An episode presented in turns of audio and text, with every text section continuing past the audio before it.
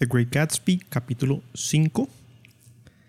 Bueno, ¿qué pasa en el capítulo 5? Eh, Nick un día vuelve a la casa de estar en la ciudad con, en un, en un eh, date con Jordan, en una cita con Jordan, y ve que la mansión de Gatsby está toda prendida, pues todas las ventanas prendidas, piensa que hay una fiesta, eh, pero ve que no hay nadie, le parece muy raro, la verdad, que todo muy silencioso.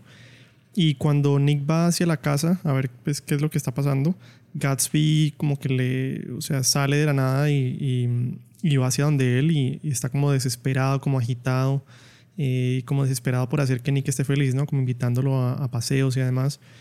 Y eh, lo invita a Coney Island, lo invita a, a nadar a, su, a, su piscina, pues incluso raro pues la hora, el, Nick le dice como no, o sea, en este momento no puedo. Y Nick se da cuenta que Gatsby está nervioso porque lo quiere que, que Nick eh, acceda a su plan de invitar a Daisy a, a, una tarde de té a su casa. Eh, Nick le dice a Gatsby, bueno, pues yo, te ayudo, eh, te ayudo a, a, ejecutar este plan que tenés. Gatsby feliz, inmediatamente envía al día siguiente a un montón de gente, o sea, ahí en el libro describen que es un montón de gente como cortando el césped, el césped de Nick.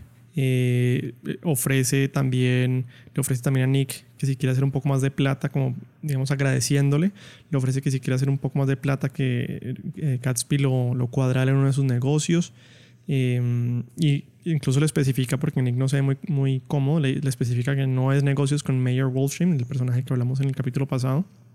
Incluso esto ofende a Nick porque siente como si Gatsby le estuviera pagando para que Nick más o menos eh, cuadre la reunión entre Daisy y él, ¿no? Daisy, eh, prima de Nick, una persona casada. Entonces Nick pues rechaza todas las ofertas, pero pues incluso eh, independientemente de esto acepta invitar a Daisy a su casa y cuadrar pues, la reunión que le había dicho a Gatsby en un principio. Y el día que, que, Nick invita a Gatsby, bueno, está lloviendo, Gatsby está supremamente nervioso y a pesar de la lluvia, eh, pues como había dicho, Gatsby manda que, a que un jardinero corte el césped de la, de la casa de Nick para que todo se vea pues ordenado y demás. Manda mm, por flores. Bueno, Gatsby está supremamente nervioso y cuando Daisy llega, Nick pues la trae a la casa y ve que Gatsby se desaparece, no sabe dónde está. Tocan a la puerta y Gatsby entra. Aparentemente él se había salido, apenas llegó eh, Daisy de los nervios, se salió por una puerta trasera y le dio la vuelta a la casa eh, en la lluvia y toca pues en la puerta como entrando. O sea, muy raro todo, muy bizarro. Y, y, la primera reunión de, de Gatsby Daisy es, eh, lo describe en el libro como increíblemente incómoda, como con tensión, casi como tensión palpable en el aire en el aire. Gatsby tumba uno, uno, un, reloj que tiene Nick en la casa.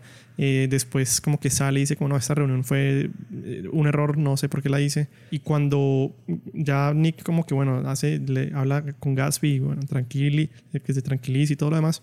Él se va y los deja a ellos dos un tiempo solos y vuelve como a las 30 minutos y los ve a ambos supremamente felices, eh, Daisy llorando pues como lágrimas de la alegría eh, Gatsby completamente radiante de la felicidad.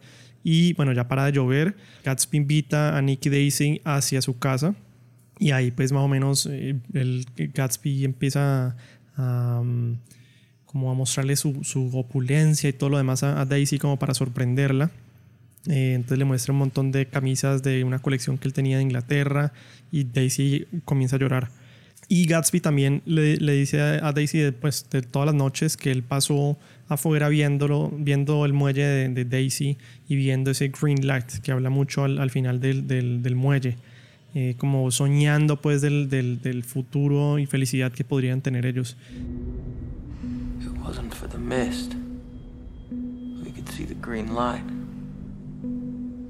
Y al final del capítulo Nick como que llega una como una reflexión y es como si si será que Daisy en esa eh, como la tiene idealizada Gatsby, podrá vivir la realidad de Daisy como es, con sus imperfecciones y todo lo demás. Pues Nick dice probablemente no, probablemente no, no viva a esa, a esa, mejor dicho, eh, como idealización que tiene Gatsby de Daisy. Possibly it had occurred to Gatsby that the colossal significance of that light had vanished forever. Now it was once again just a green light on a dock, and his count of enchanted objects had diminished by one.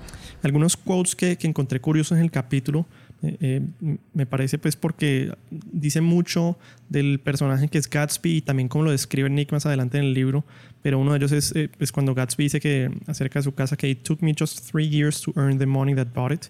Pues es mentiras o es mentiras por un lado o es mentiras por el otro, porque él había dicho antes que su, su plata era de, herencia. Y cuando Nick le pregunta que, a Gatsby qué hace, él le responde, That's my affair, como ofendido.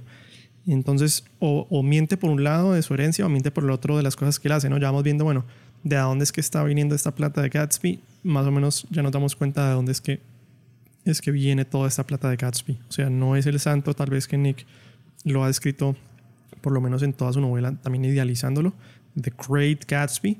No es tan great como, como lo pinta, digamos, Nick en su narración. También cuando Gatsby eh, empieza como a, a mostrar las extravagancias de arte y de las extravagancias de su casa y la opulencia que le dice I've got a man in England who buys me clothes. Me pareció como pues, él mostrando toda su colección de camisas como un niño chiquito mostrando sus juguetes, ¿no? Como lo describe en el libro, ¿no? Tirando todo al aire y todo lo que estaba doblado y organizado lo desorganiza y como lo tira, como mostrándole, mira, tengo mucho, esto es todo lo que tenga, no me importa, tengo alguien que me lo arregle, alguien que me compra ropa, etcétera, etcétera. Y una vez más vemos al final del capítulo el green light que habíamos hablado antes, como de protagonista, ¿no? Eh, if it wasn't for the mist, we, we could see your home across the bay. You always have a green light that burns all night at the end of your dock. Y, y la última frase que dice, que dice eh, Nick, que es como esa conclusión a la que él llega, ¿no? Como possibly it had occurred to him that the colossal significance of that light had now vanished forever, ¿no? Eh, o sea, antes esa luz para él era la esperanza, todos sus sueños, all his eh, hopes and dreams. Y ahora, now it was again a green light on a dock. His count of enchanted objects had diminished by one. Eh, o sea, ya tiene a Daisy al lado después de tanto añorarla, tanto pensar en ella y verla como un objeto inalcanzable y como far out of reach, como la luz verde al otro lado del muelle y de pronto pues Daisy está al lado de él, ya esa luz es una luz común y corriente como todas las otras luces que se pueden ver desde el puerto. Detengámonos entonces un poco a analizar este capítulo porque considero que es un, un capítulo esencial de The Great Gatsby. La reunión, por ejemplo, de Gatsby y Daisy es como la gota que rebosa el vaso, por así decirlo, porque antes de este evento Gatsby había hecho todo lo posible para reencontrarse con Daisy de nuevo incluso al punto de llegar a comprarse una gigantesca mansión, eh, de invitar a todo Nueva York a sus fiestas e incluso tal vez al punto de también de meterse en negocios ilegales para conseguir esa plata.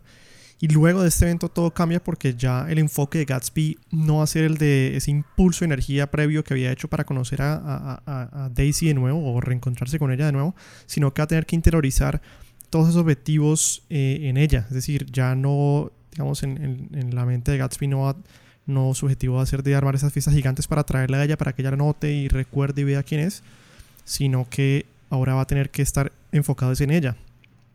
Y por primera vez en el libro podemos ver que tal vez eh, eh, los podemos ver a los personajes como sin esas máscaras sociales que llevan encima, ¿no? Gatsby, por ejemplo, en, su máscara de estudiante y heredero de Oxford, eh, Daisy, por su lado, dejándose llevar mediante la emoción y la felicidad expresadas en el llanto, incluso Nick también por su lado demostrando una de sus habilidades que él dice poseer, ¿no? Además de la honestidad, pues que hemos visto que tal vez no es él tan honesto, pero en este caso la tolerancia y, aparentemente sí es muy tolerante, así como toleraba ver a Tom con Myrtle, también facilita el encuentro entre Gatsby y Daisy, una mujer casada, potencialmente arruinando su matrimonio. Por último, también vemos una vez más como esa conexión que hace el autor Fitzgerald con una sociedad medieval. En este caso comparando la casa de Gatsby con aquella de un lord feudal, adjunto como a las camisas y ropa importada, las antigüedades y todos los lujos que muestran como esa añoranza de Gatsby por la aristocracia británica en este caso.